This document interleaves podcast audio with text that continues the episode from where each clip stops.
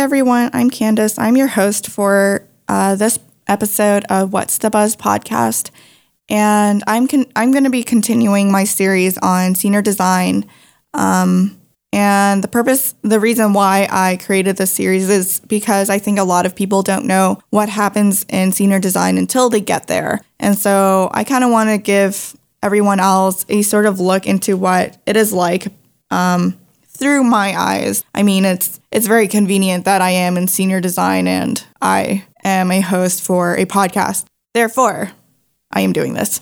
So, the topic that I wanted to go over today is sort of the first two weeks of capstone because it's very stressful and it's, I was not mentally prepared for it. I will I will say that right out. I was definitely not mentally prepared for those first two weeks because a lot of things happen, and a lot of things happen in the first two weeks that sort of dictate what goes on during the rest of the semester, um, and sort of how this the class is structured.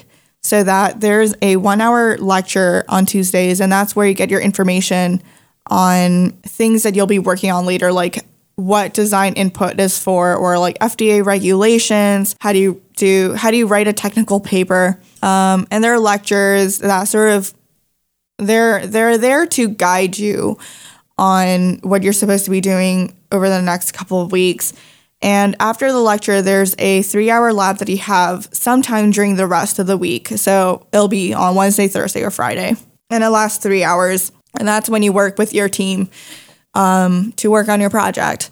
And during that first week, uh, you choose your groups, and if you're fortunate, then you know someone in your in your section, um, or you signed up with someone. If you're unfortunate, then you either don't know who's in your section, or you just don't know anyone in your section. I was part of that later group, latter group, um, but um, how the choosing works, as far as I know, because I wasn't there that first day for my because I was in a car accident. But uh, you sort of talk to everyone and try to figure out uh, what everyone's skills and preferences are, uh, what qualifications they have, what experiences they've had, and you f- sort of figure out what you want to work on um, and what sort of team you want to work on. And so you choose your groups based on that.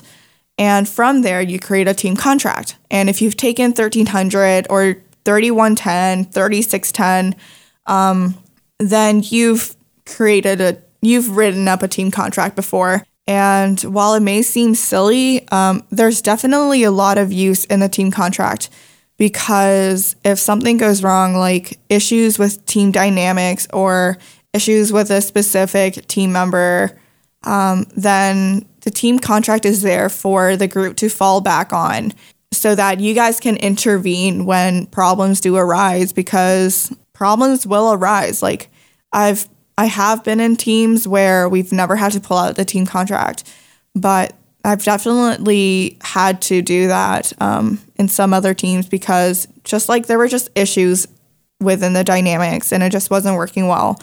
And so it's good to have something where everyone has agreed to take responsibility for their own actions and for what they take on themselves and that everyone has signed and that's the purpose of it. So seems silly, but evidently it's very important and it's quite crucial and it's always great to have. I mean, if you don't have it and you never use it, okay, but if you don't have it and you need it, then uh oh. And after that uh, is the project bidding and project proposal stage. So there are industry sponsored projects that are pitched by companies and research facilities, hospitals, like there's CHOA, CHOA does a lot of stuff with us, and so does Emory. And I think Medtronic proposed one this semester. But the teams have to bid for these projects.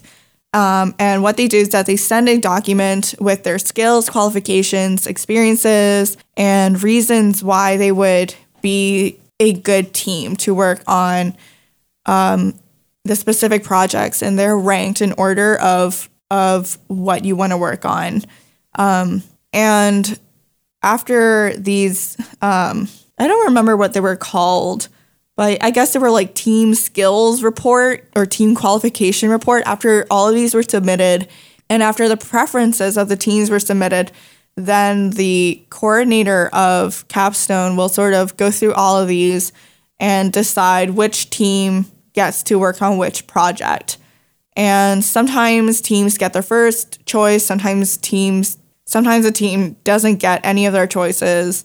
But if if any of if none of the industry sponsored projects are interesting to a team, then they also have the option of proposing their own project. And that also has to happen for teams that don't get any of their preferences. So they have to research a problem and then create a problem space for it and you have to propose a project. And of course it has to be it has to be accepted. Like it can't just be a random project that has no basis. I think a lot of work goes into that. Fortunately, my team got our first choice in an industry sponsored project with CHOA and Emory. So we're very fortunate, but there are teams who didn't really get any of their choices. And that's, I mean, it happens. It's very, very competitive because um, industry sponsored projects get funding from the from whomever they're working with to like purchase a predicate device to conduct experiments.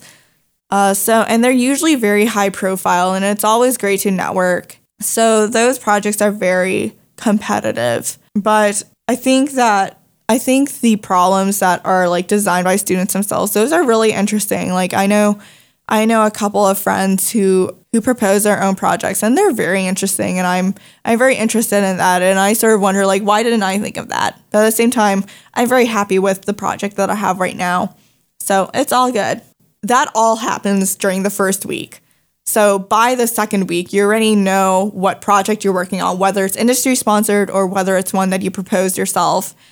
And then it goes into like defining the problem and having to research like user personas, like what are the users that would be using this product or or like who are in this product space, project space. So say it's it's um it's a clinical device. An example persona would be any patients who have to use it, whether they have like different personas of patients. So maybe a child's persona of using that device is very, very different from someone who's older, or it'll be different from a clinician, it'll be different for technicians in the lab. Um, so there's a lot of outside the box thinking because there are a lot of stakeholders in a project or a product that people don't usually think about. And that it becomes really important when interviewing people because clinicians won't have the same priorities as patients do and that could turn out to be like a really big issue if you only if you only talk to like one potential user. But anyway,